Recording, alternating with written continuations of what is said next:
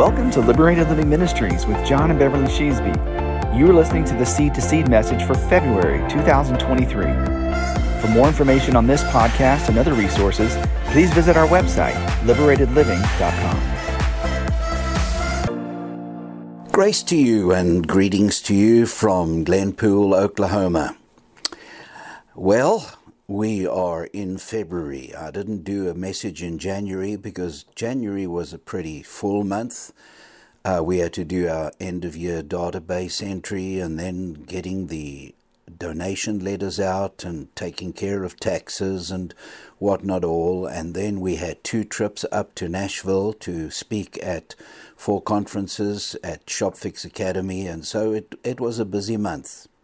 Also, we celebrated our fiftieth wedding anniversary on the twentieth of January, and we are actually going down to the Dallas-Fort Worth area this weekend, and our friends there are going to be hosting a celebration party for us. Uh, Tracy and Matt will be driving down with uh, some of their children, and Brad will be flying in from Colorado Springs to be part of that celebration. So we're excited about that and looking forward to that. We feel so blessed that God has kept us in great health, kept us alive, and kept us in love for these fifty years. And it's a joy to celebrate His goodness and His blessing to us. At the same time, we are celebrating His generosity through so many of you into the ministry. We have just been so blessed. We have had some sub- substantial gifts given to the ministry, and we are so grateful to God for blessing us in the way that He has. It is a joy. Well, the book, The Birthright, is available. It's in uh, on Amazon. It's in Barnes and Noble and other bookstores. And so we encourage you to get it. We will have it up on our website uh, shortly. Uh, the uh, the e-book is also available. We don't yet have an audio book. I will be speaking with them this coming week when we are down there in the Dallas-Fort Worth area about uh, doing a, a a audio book. We have lost the files from the audio book that I read for the original The Birthright, and but. The, We are hoping to have that soon as well, because nowadays so many of you do listen to books, so that will be forthcoming. So if you would like to get these books in bulk, please email me. They come in boxes of forty-five, and there are people who just take a box at a time and they give them away, or, uh, you know, whatever you'd like to do. If you want them in bulk, email me at john at liberated living dot com. And tell me that, and we'd be glad to give you a discount price on those books. So, the book, The Birthright. Pray that it will be a blessing to so many. And if you have read it and or do get it off Amazon or Barnes and Noble, please leave a review of the book so that it will boost our position on the website. At the moment, when you put in The Birthright, it brings up a new agey book birth, called Birthright, and so we'd love to see the, the Birthright boosted higher on Amazon. So if you leave a review, that will help. Well, uh, the message this month is going back to November, the messages that I shared first at Shopfix and then preached at Uh, Grace Covenant Worship Center in Hogansville, and it's on the prosperous soul. And this month we'll be releasing the first message and and so on for the next couple of months. There are three messages in the series, The Prosperous Soul. It's a great concept, great, uh, to me, great insight into the Word, and so I'm sure you're going to be blessed by the the message. And I pray as John prayed for Gaius, beloved, I pray above all things that you may prosper and be in health, even as your soul prospers. Soul prosperity leads to prosperity in every area of your life, as well as in health in your body. And so I pray that this word will be a rhema word to you this month. Bless you as you listen. Well, we are happy to be here and uh, to be able to share with you. As Bev said, we've just spent uh, had four conferences in Nashville with Shopfix, about a total of nine hundred plus members now uh, of Shop who were there at the conference. Uh, it's amazing what God is doing. The organization is just growing. And uh, we just feel so privileged to be a part of it and to see the transformation. I'll tell one story uh, that uh, Bev didn't tell. Um, the the first conference, there was this couple. They shared their story. They came eighteen months ago, just a year and a half ago.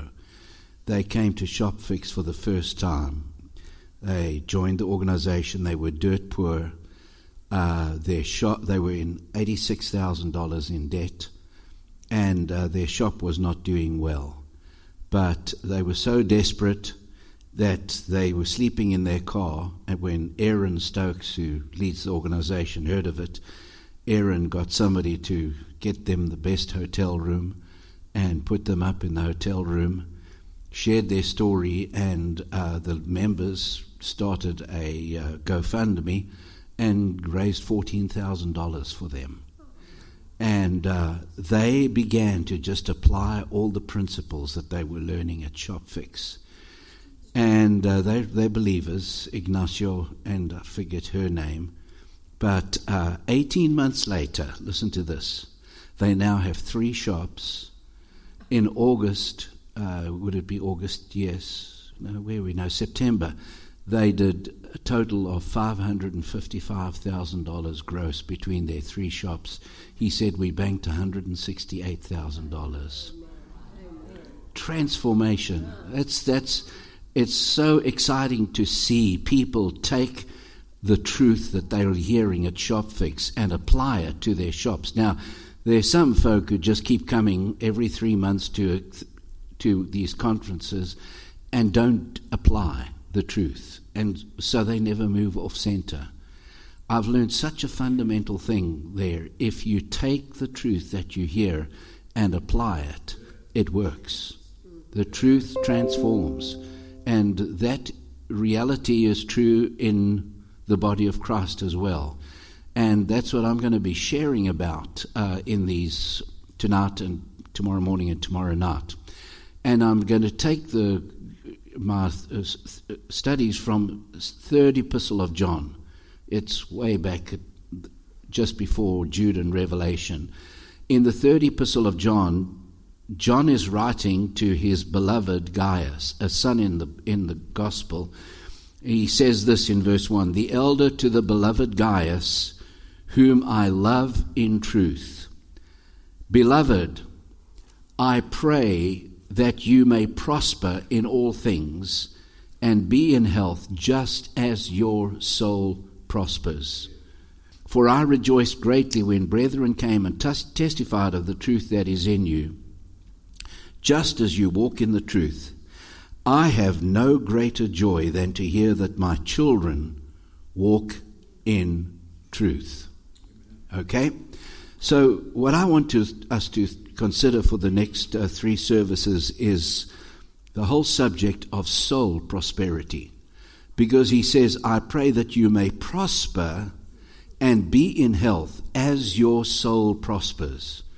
Some of the reasons why people never do prosper and why they're sick in their bodies is because their souls are not healthy. Their souls are not prosperous. It starts with a prosperous soul. So I want to talk about some of the characteristics of a prosperous soul. And uh, I'm going to just break down the, the, the grammar, the words for a little bit.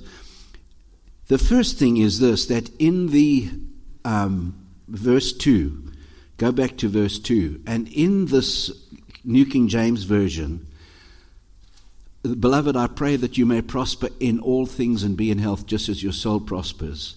Some religious deadhead couldn't stand the truth, because John doesn't say, I pray that you may prosper in all things.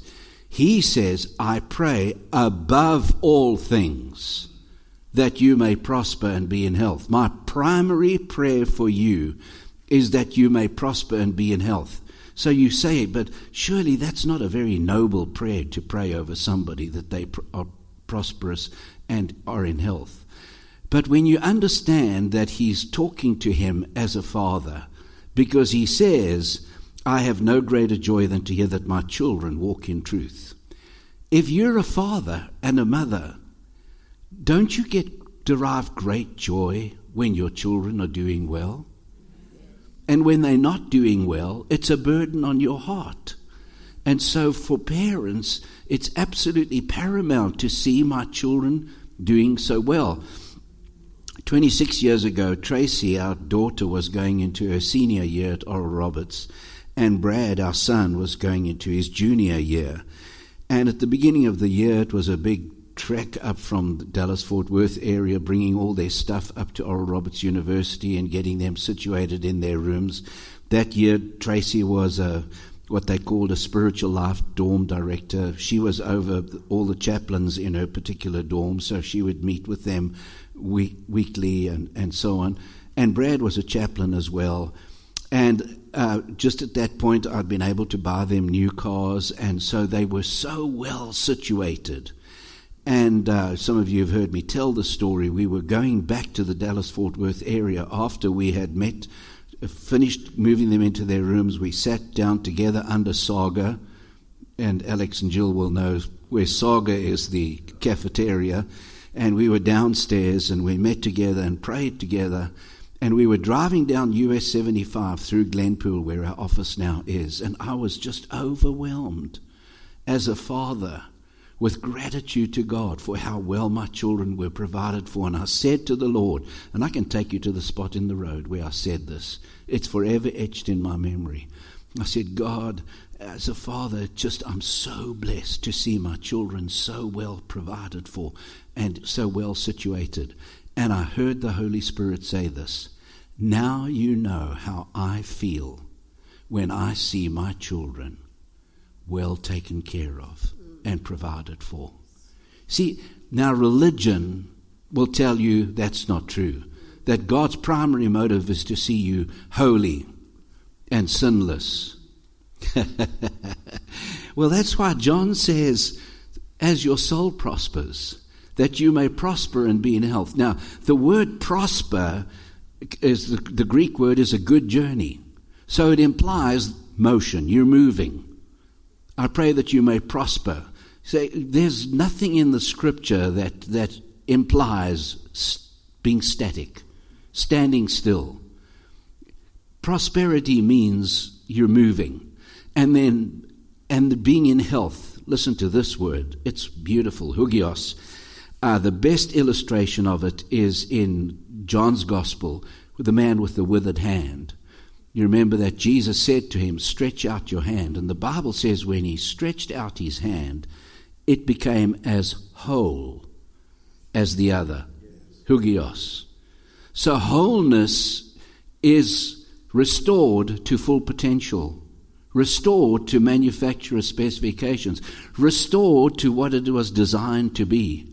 God wants us, for our bodies, to work well. He wants us to be in health. That's the scripture, folks. It's not a pipe dream of some Pentecostal preacher. Hello. You know, it's it's the word of God. I pray that you may prosper and be in health, is in John's heart. As a spiritual father for his spiritual son Gaius, he says, because I rejoiced greatly when brethren came and testified of the truth that is in you, just as you walk in the truth. So John could say, as your soul prospers, because he said, you're walking in the truth. And soul prosperity is simply this, that you are walking in the truth that you have had revealed to you. Amen. That's it. You don't know everything. You, you, you're not yet arrived. You, you're not finished your course, but you're, you're moving and you're walking in the truth that you have received. Again, let me say this from Shopfix, you know, because we hear this from the coaches. The greatest frustration that the coaches have, and Aaron I know as he teaches these, these guys, is to see so many people who never move off center because they're neutralized by fear, and I'm going to be talking about that tomorrow morning. They are so afraid to step out. They're so afraid to believe that they have the potential to make it. And so they, they do nothing. They don't move forward. So I want to talk about the truth that we walk into that indicates we have a prosperous soul. And the first one that I want us to look at for tonight is a prosperous soul is reflected or is manifested in somebody who is skilled in the word of righteousness. Uh, turn to Hebrews chapter five. I love this passage of Scripture because it's so it's so good. We're going to start reading at verse eleven. The writer of the Hebrews says, "Of whom we have much to say," and he's talking about Melchizedek. He wants to talk about Melchizedek's priesthood. He wants to show us that Jesus is a priest after the order of Melchizedek. He's not of the tribe of Levi, so he can't be a priest under Aaron's priesthood. But in the Psalms, God makes a declaration that you are a priest forever after the order of Melchizedek. And so Jesus' priesthood, he's going to argue, is far superior to Aaron's priesthood. In fact, so superior that Abraham, in whose loins Aaron was, actually gave a tithe to Melchizedek of all the spoils that he brought back from defeating Chedorlaomer. And as the writer says, without the doubt, The, the lesser gives tithes to the greater. And so Melchizedek was a greater priest than Aaron. That's his whole argument. So he says, I want to go into this, but he said, look at, listen to this. Of whom we have much to say and hard to explain, since you have become dull of hearing. I love that word, dull. It means sluggish. When I was studying this passage back in the first church that I pastored, and I taught this in Sunday morning Bible studies in a Sunday school class, and I was studying this word. I had a Fiat one twenty-four special at that time that had a fuel pump going out, and that car illustrated sluggish. It would go with fits and starts. You know, the fuel pump would work a bit, and go, and you know, it was fits and starts. It's a, you know, and when you're in traffic, that's the worst thing that can happen. There's so many people whose lives are like that. They'll come to church, get get get a word from God, get a touch from God, and they go. And then something happen, untoward happens. And then they go with another spurt, and then they fizzle out. Man, I hope that's not your life. It shouldn't be. I mean, you've been sitting under the teaching of the word of righteousness now for years. You should all be established in the truth. But I'm just not going to take make too many assumptions, okay? So I'm going to develop this. He says, he goes on and he says this. He says, for though by this time you ought to be teachers, you need someone to teach you again the first principles of the oracles of God. See, he's saying, listen, the whole key to this thing is not that you are a learner forever, but that you transition from being a learner to sharing the truth that you have received. And anybody who teaches will tell you this. You learn more from teaching others than you do just from learning yourself. See, and when you start teaching what you have received, it becomes powerful in your life. See, and he's saying to them, I'm frustrated by you because by this time you ought to be teachers, but you need somebody to teach you the fundamentals of the gospel, the fundamentals of the new covenant. It's clear, you know, and whew, there's just so much I could say, and I've got to be careful because I could easily chase a million rabbits and I'll fall in, off a cliff and by the time of that. This, by this time you ought to be teachers. You need someone to teach you again the first principles of the oracles of God. You have come to need milk and not solid food. For everyone, now here's where I get this phrase from.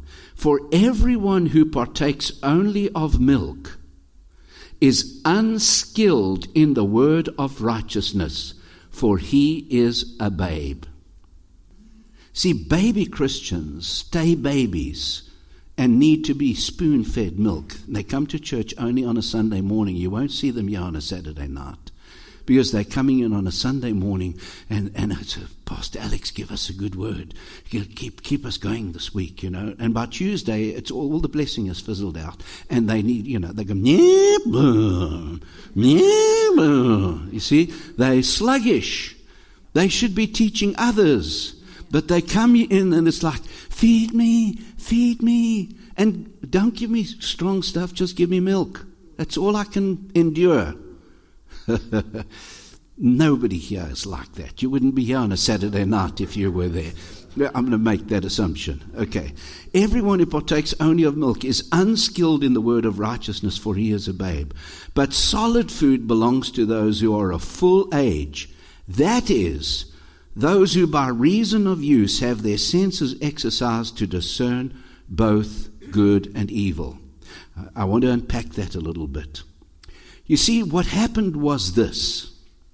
When the law came in, the law is all about righteousness by what you do. Isn't that right? In other words, you obey the law, and if you can obey the law, then you're righteous. Well, nobody could obey the law. So there is none righteous, no, not one, the Bible says. Nobody could obey all the law.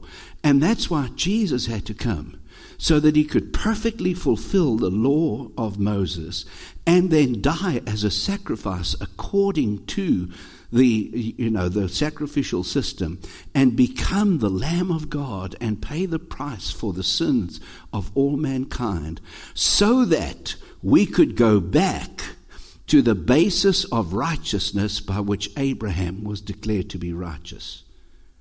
And what was that? Genesis chapter fifteen. God came to Abraham and he says, Abraham, come out here with me. And if any of you have ever been in a real desert place and you look up at the sky and there's no ambient light around, the sky is unbelievable.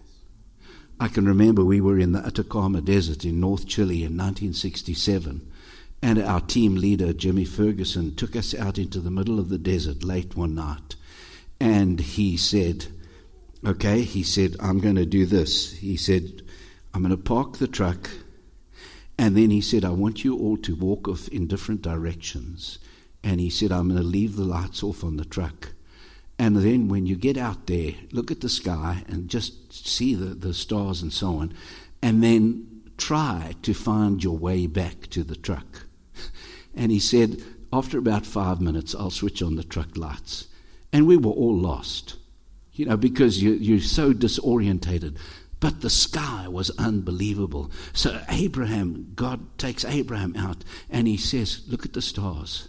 And he says, so shall your seed be.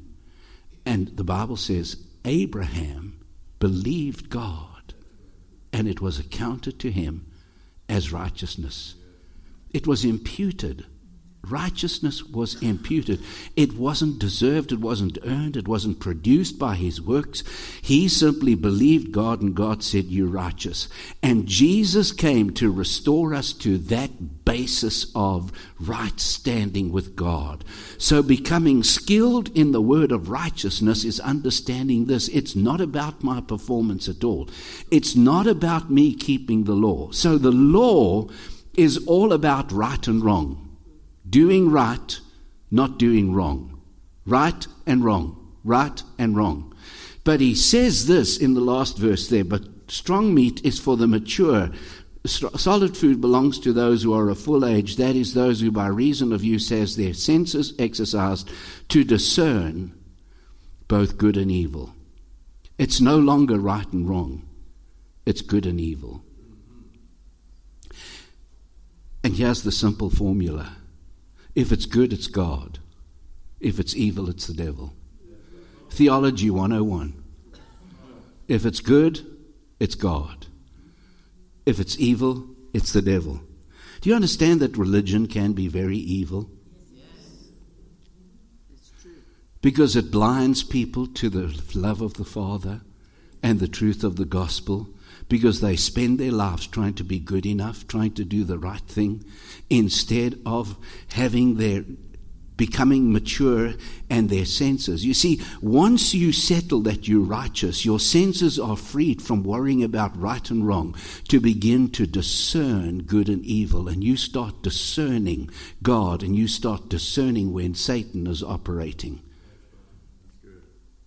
Isn't that right? See, so st- strong meat, or solid food, is for the mature. That is those who by reason of use... I wish I had my, my telephones in there. Uh, I just took a snapshot today. Some, some preacher made this statement. Uh, Spiritual maturity is not a process of working on your sin. It is a process of you discovering your righteousness. See, you are righteous. Now, it's just discovering how righteous you are and discerning that some things that you accepted that really were, you know, you thought were of the devil was actually God. See, I, there was a time when I thought tongues was of the devil because my palate had been so de- de- deformed by the religious system I grew up in. You know, and there were many things that I rejected simply because that was the system that I was in. And so I called what was God wrong. So God's bringing us to the place where instead of worrying about sin and about right and wrong, we're going to the place where we're just discerning what's good and what's evil and avoiding what's evil. I love what John actually said later in Third John to Gaius. Uh, don't worry, it, it, I didn't give you the reference because it's... Uh, Beloved, do not imitate what is evil but what is good. He who does good is of God, but he who does evil has not seen God. See, it's about good and evil. Mm-hmm. What verse is that? That's verse eleven of Third John. Beloved, do not imitate what is evil, but what is good. He who does good is of God. That's Theology one oh one. Bev was at a women's retreat in Galveston many years ago, and there was a woman who was leading the worship, and she had had breast cancer, was it? And she was telling the, everyone how God had given her breast cancer so that she could grow and mature spiritually and so on. And Bev was so provoked, she got up and she said, I want to teach you Theology one oh one. God is good, he only does good. The devil is evil, he can only do evil. God cannot do evil, and the devil cannot do good. That's Theology one oh one. But a lot of people are confused because religion has confused us into thinking that God will send a, send some sickness on you to, to mature you and to grow you. No! Why would he use evil when evil was nailed to the cross? It was evil that took his son to the cross. He's not going to put on you that which Jesus died to remove. You know, I mean, it's it's it's so foundational, but so many of us have learned stuff that is contrary to this becoming skilled in the word of righteousness. I've shared so many times in this place, but I'm going to do it again because somebody might not have heard what happened to me. I was pastoring in Zimbabwe, in um, in Africa, and uh, struggling to be right, doing right all the time, and berating myself when I didn't measure up to what, what I felt was the standards that I should live up to. And so I was utterly frustrated in pastoral ministry. I wanted out so badly. I'd been a pastor for seven years. Poor Bev had to suffer through all my struggles, you know, kind of thing. And then in nineteen eighty-one, a lay preacher came into our businessmen's fellowship and shared about Romans five seventeen. And it was a point at which God began a process in me. Romans five seventeen says this, For if by one man's offense death reigned through the one, much more those who receive abundance of grace and of the gift of righteousness will reign in life through the one Jesus Christ. And this guy was a lay preacher. He was the, the manager of the Agricultural Finance Corporation in town, a government land bank that, you know, made loans to farmers. And, um, you know, he was just a lay preacher. He wasn't a professional preacher at all. And he shared on this verse. And I just sat there judging him because, you know, I was seminary trained and all that jazz. And I thought, man, this guy can't preach. But he kept saying this: the way to reign is to receive. The way to reign is to receive. And I was arguing with him internally. I said, that's far too simple. See, if you'd have asked me at that point, what is the key word to the Christian life, I would have said it's obedience. I was off base, because the key word to New Covenant Christianity is not obedience, it's faith. Without faith, it is impossible to please God. It doesn't say without obedience. See, but true faith in God is going to bring transformation, and you will obey what the Spirit tells you. But that's not the key to the blessings of God. It's trust. It's not trust and obey. For there's no other way to be happy in Jesus. We used to sing that hymn. But to trust and obey. No, obedience is not there. It's it's faith. It is by faith that I receive the blessings of God. Abraham believed God, and it was counted unto him for righteousness. And this pr- little preacher offended me so badly. I sat there literally getting hot under my collar as I was arguing with him internally. It's not that simple. But he kept saying, the way to reign is to receive. The way to reign is to receive. The way to reign is to receive. And then he'd say, are you reigning? And you know, when the Spirit of God is dealing with you, somebody can point at the ceiling and it feels like they're pointing right at there. Because I knew I wasn't reigning. I knew I was frustrated. I knew I was defeated.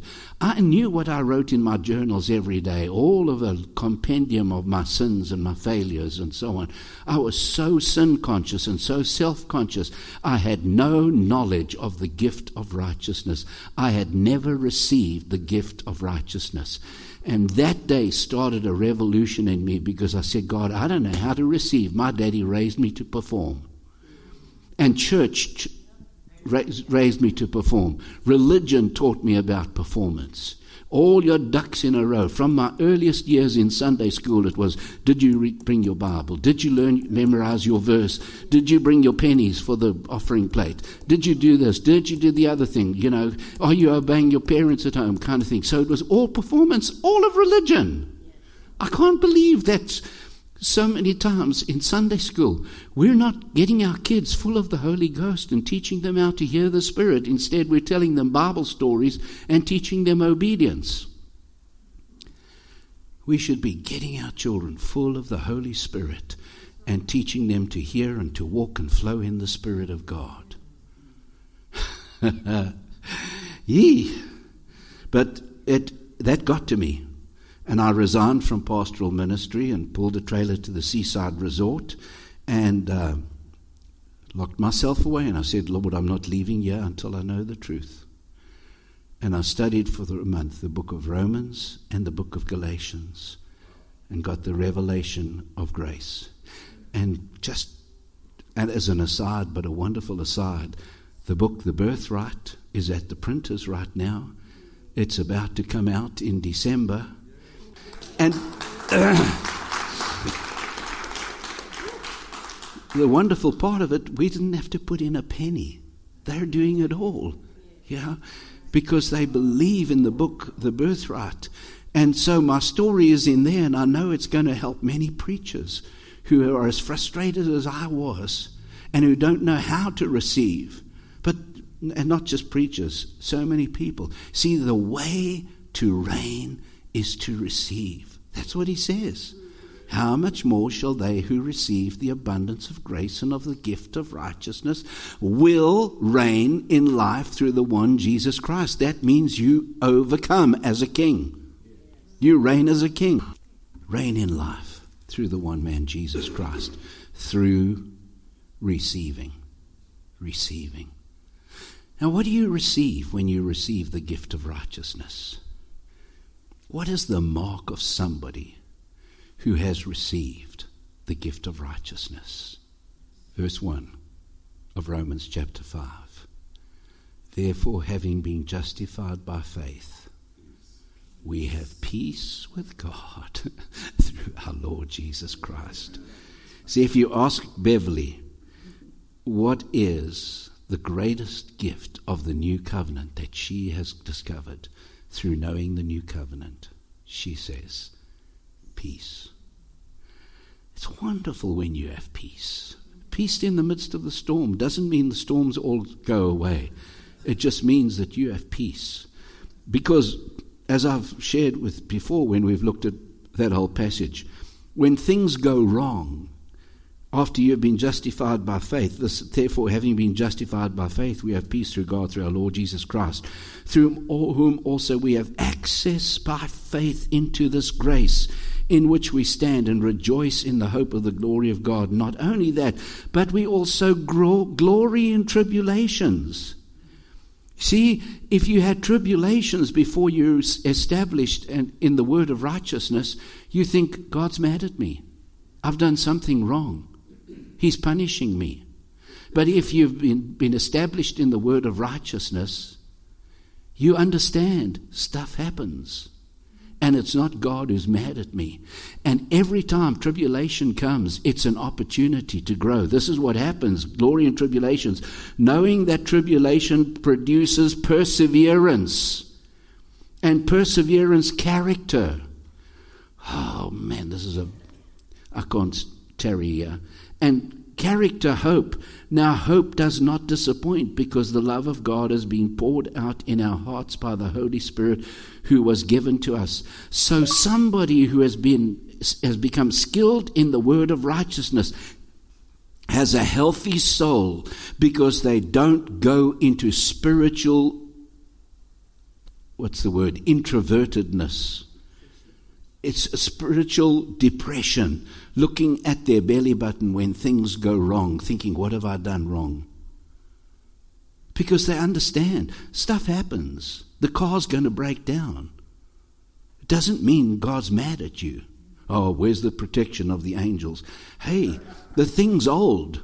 You know. What's that? It needs gas. When Bev calls me, help, something's wrong with this car. And I rush down to, there's no gas in the car. Didn't, didn't you hear the car talking to you when it said, you know, you got fifty-nine miles left, and then when you got thirty-nine miles left, and when you got nineteen miles left, it's talking to you. No, she's on the phone. She's not hearing what the car's saying to her. She's yeah, she's even laying hands on the thing, praying in the Holy Ghost. Just put gas in it.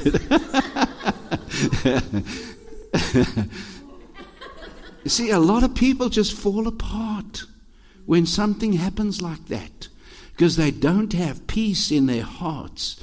But peace in the midst of the storm is the fruit of being established and skilled in the word of righteousness, because you understand that when things go wrong and when you're tribulating, it's not because God is mad at you, but it's simply because you're in a broken world where stuff happens to every one of us.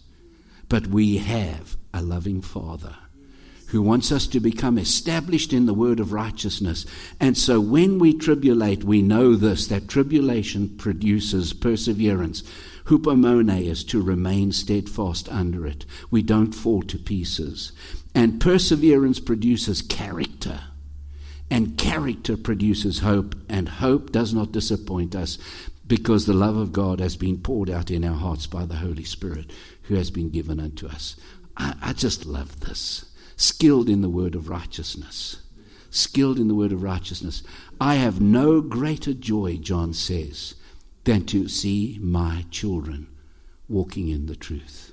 I guarantee you that for Pastor Alex and Sister Jill and the others in leadership, here in the body, they can say that. There is no greater joy. And there's no greater frustration than to see people who should know better and should be teachers by now, and they never get off center because they don't receive this word of righteousness. They hear it, but it doesn't it doesn't compute with them. I, I tell you, one of the greatest joys, you know, we've been going to Shopfix now for about three years, and people come to me and say, you know, I was raised Catholic, and when you started sharing about the, the gospel of grace, I didn't like it one bit because it went against everything I had learnt. But it's changed my whole paradigm and my relationship with God completely. And it's beautiful to see that happening, people becoming skilled in the word of righteousness. There is no greater joy than to see children walking and being skilled in the word of righteousness. That's the first mark of a healthy soul. A soul. Now, what is the soul of man? Well, I'm going to just dif- differentiate. The heart of man is the inward self where feelings, emotions, and thinking occur. The mind, remember, J- Jesus said, you know, the, the, the greatest commandment of all, thou shalt love the Lord thy God with all thy heart, with all thy mind, and with all thy soul. The mind is the inward part of us where thinking occurs. And the soul is the entire inner person. So it's your emotions are being renewed because your mind is being renewed, which we'll look at tomorrow night. And as your mind is being renewed to the truth of God's word, your, and your emotions come into line with the truth that you believe, and you become healthy in your soul. And when you become healthy and prosperous in your soul, you begin to experience material prosperity, and you begin to experience health in your body. Isn't this good? Yes. I think it's a great word, you know. I, I mean, a lot of people looking at look at that word and think, well, yes, boy, I want the material prosperity. And I tell you, if you're driving for material prosperity, you're driving for the wrong thing. You drive for a prosperous soul. And in driving for the the prosperous soul, you're going to experience prosperity and health in your body. Skilled in the word of righteousness. One last insight, and that's from Hebrews chapter six. He talks about the uh, the princip- first principles of the oracles of God. And he goes into chapter six and he says, therefore, leaving the discussion of the elementary principles of Christ, let us go on to gain to perfection, not laying again the foundation of repentance from dead works and of faith toward God. What's dead works? Dead works are works that once were required under the law. They once gave a measure of life to the children of Israel. Do this and you will live, says the law. The gospel comes in and says, live and do this. It empowers us, you know. So dead works are stuff that we think are important for us to be acceptable in God's presence. As I learned, as I, as I grew into the word of righteousness, I had to abandon dead works. One of the first ones that I abandoned was prayer. That shocks you. Prayer, as I used to practice it, because I had prayer lists and I had a disciplined prayer life of getting on my knees and starting. I had my, you know, whole system of worship, adoration, you know, you know, thanksgiving, and then confession, and then supplication, you know, the whole thing. And I'd go through the whole rigmarole every day, and it was dry as dust. It was a dead work. It wasn't inspired by the Spirit. It was my performance because I thought that's what pleased God. That's what, what bring me close to God. And so it's a bit of a shock to the system And I, I've shared this story before. I was driving on Airport Freeway in the Dallas-Fort Worth area, and Chuck Swindoll was on K C B I, which is the Criswell uh, uh, Bible Institute station, at nine o'clock every morning.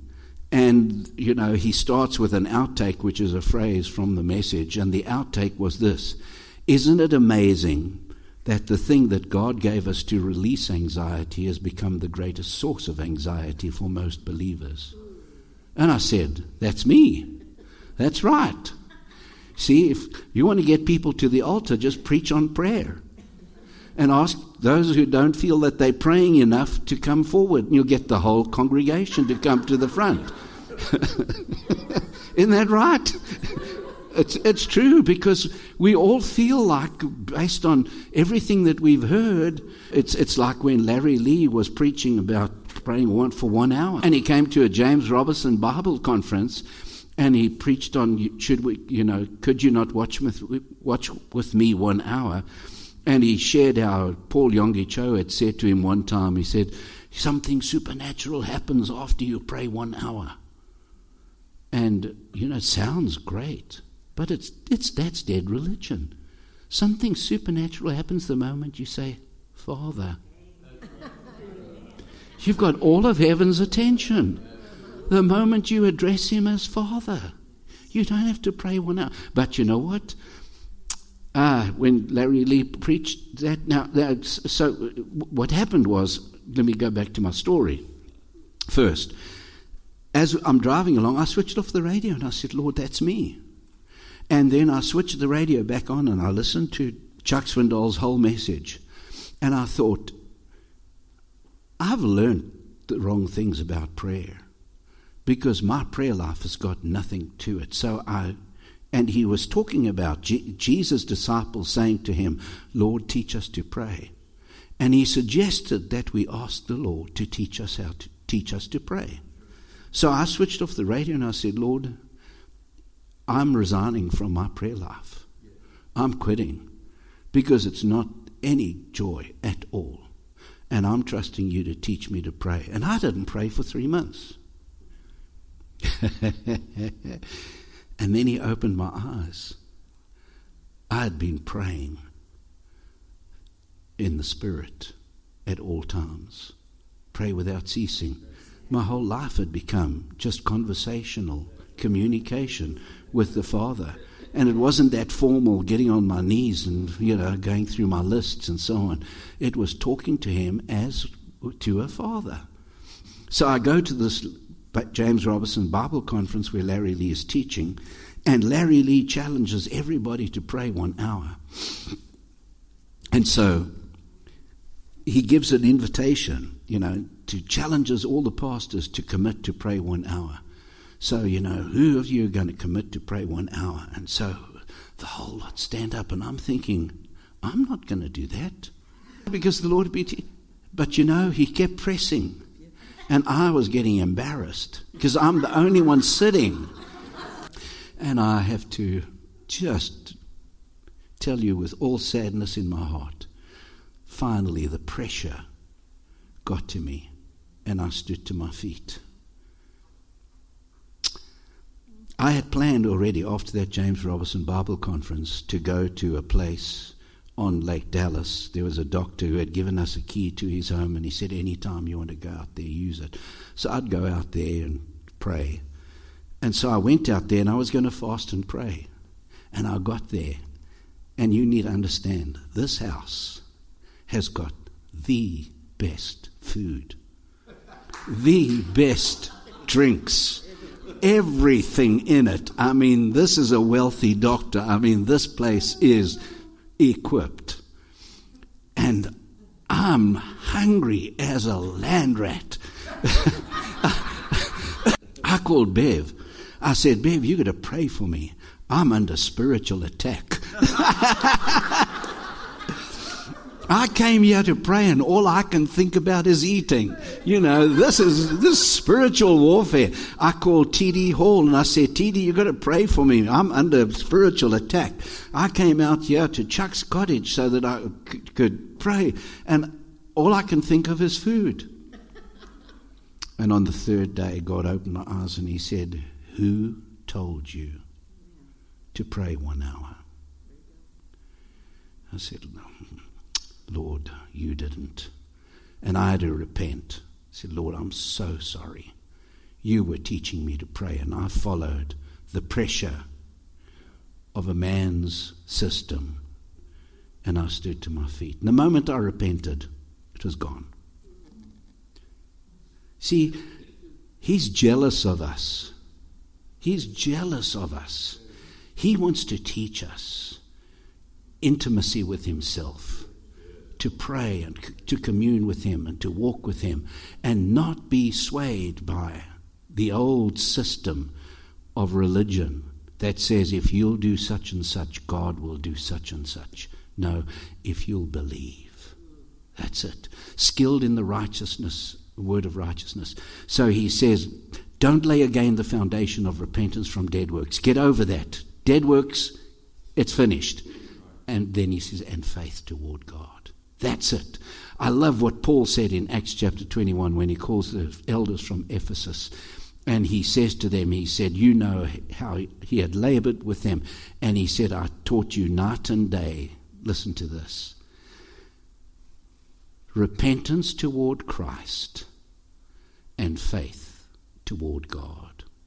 No, it was it's faith toward Jesus Christ and repentance toward God. That's it.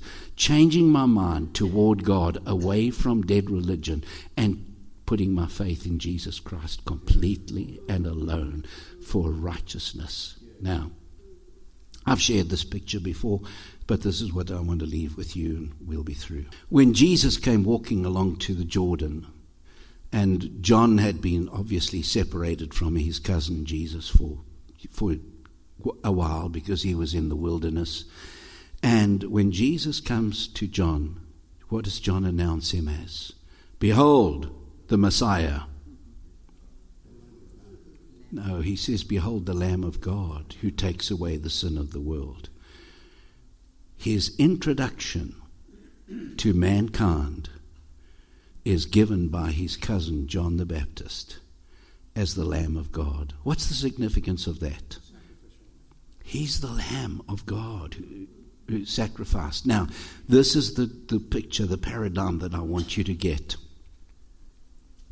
What was the Lamb all about under the sacrificial system of the Old Covenant?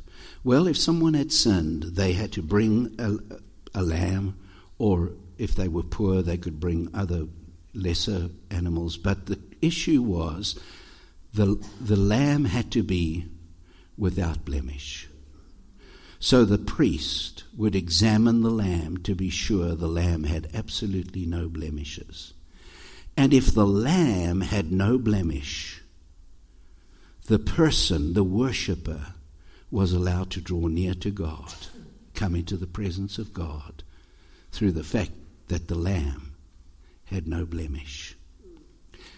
On the cross, Jesus, as the Lamb of God, shed his blood, and then he ascended on high, and he sprinkled his blood on the mercy seat. What happens if he had sin of his own? And the blood was simply for his own sin,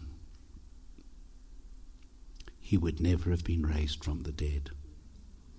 The resurrection is forever a guarantee to us that God the Father examined the Lamb and found the Lamb to be without blemish and accepted his sacrifice on your behalf and on my behalf. behalf so that we can draw near to God without a shadow of a doubt that we will be welcomed and received by God completely, because the Lamb was without blemish. Now here's the bottom line issue. Did the priest examine the worshipper? No, he examined the Lamb. Does God examine you? No, you weren't so sure about that one. No, he sees you as righteous. You're clothed with the righteousness of Jesus. The Lamb's sacrifice was sufficient. God's never going to examine you again. And that flies in the face of all religious teaching. That's why getting skilled in the word of righteousness is getting over all the, the shame, the condemnation, the guilt that you've grown up with, that religion has put on you, that performance has put on you, and that, you know, keeps on highlighting your failures and keeps on highlighting where you've fallen short. God is not examining you. He receives you to himself. And then through relationship with him and living in his presence, you are transformed. See, this girl that Bev spoke about, she uh, who she introduced and, and God beckoned onto her lap, she's living with a boy. So, you know, religion says Bev should have told her, now, you know, you can't live with this boy anymore until you're married. Bev did nothing of the kind. Why? Because God's not examining her. But God knows that what she's doing is going to hurt and damage her. And so the Spirit of God in time is going to lead her into truth. But that's his prerogative. That's his responsibility. See, and we lay these things on people and then we wonder why people always stay spiritual babies. It's because they keep examining themselves to see whether they're right with God, whether they measure up. And he has measured the lamb, and the lamb has been accepted. So stop examining yourself and come boldly into his presence, as Hebrews ten says, where you will obtain mercy and you will find grace to help in time of need. Thank you, Lord. Thank you, Lord. We celebrate this evening. We celebrate the Lamb. We celebrate the gospel. We celebrate the good news. We celebrate the finished work of the cross. We celebrate Jesus, your perfect sacrifice. A perfect sacrifice, perfect sacrifice. Thank you that Jesus is your righteousness revealed to mankind. That as we receive the abundance of grace and we receive the gift of righteousness, we reign in life. We reign in life. We reign in life. It doesn't mean that nothing bad ever happens. But when it does happen, we don't fall apart at the seams because we understand that it's not because you're mad at us. It's simply we are tribulating, and tribulating produces perseverance because we learn to stay steadfast. We don't fall apart when things go wrong. We are we stay steadfast in perseverance, and produ- perseverance produces character, and character produces hope, and hope never disappoints us because the love of God is shed abroad in our hearts by the Holy Spirit. So I don't know this evening where you are, if you've been become skilled in the word of righteousness or not, but I know this, that it took me years to become skilled because I had so much stuff that I had to overcome of the old programming. And so every time you hear the gospel, it's a great opportunity to repent. It's a great opportunity to receive again the abundance of grace and the gift of righteousness. It's a great opportunity to expose those dead works in your life and say, man, I've been relying on my prayer life to earn me points with God. I've been relying on my giving to earn me points with God. Just repent of that. Say, Lord, I don't want to give because I'm trying to earn something. I want to give because it's my nature to give, because of what you've done in me. It's your grace in me. I don't want to pray because I feel obligated to pray. I want to pray because I love to be in your presence and love to talk to you and love to hear your voice. Prayer is two-way conversation with you. It's not me bringing a shopping list to you any longer. Thank you, Lord. Lord, we just thank you that we can repent. It's so easy to repent. We don't have to go into hours or days of mourning. We simply say, God, you're right, I'm wrong. And it's over because the blood of Jesus Christ cleanses us.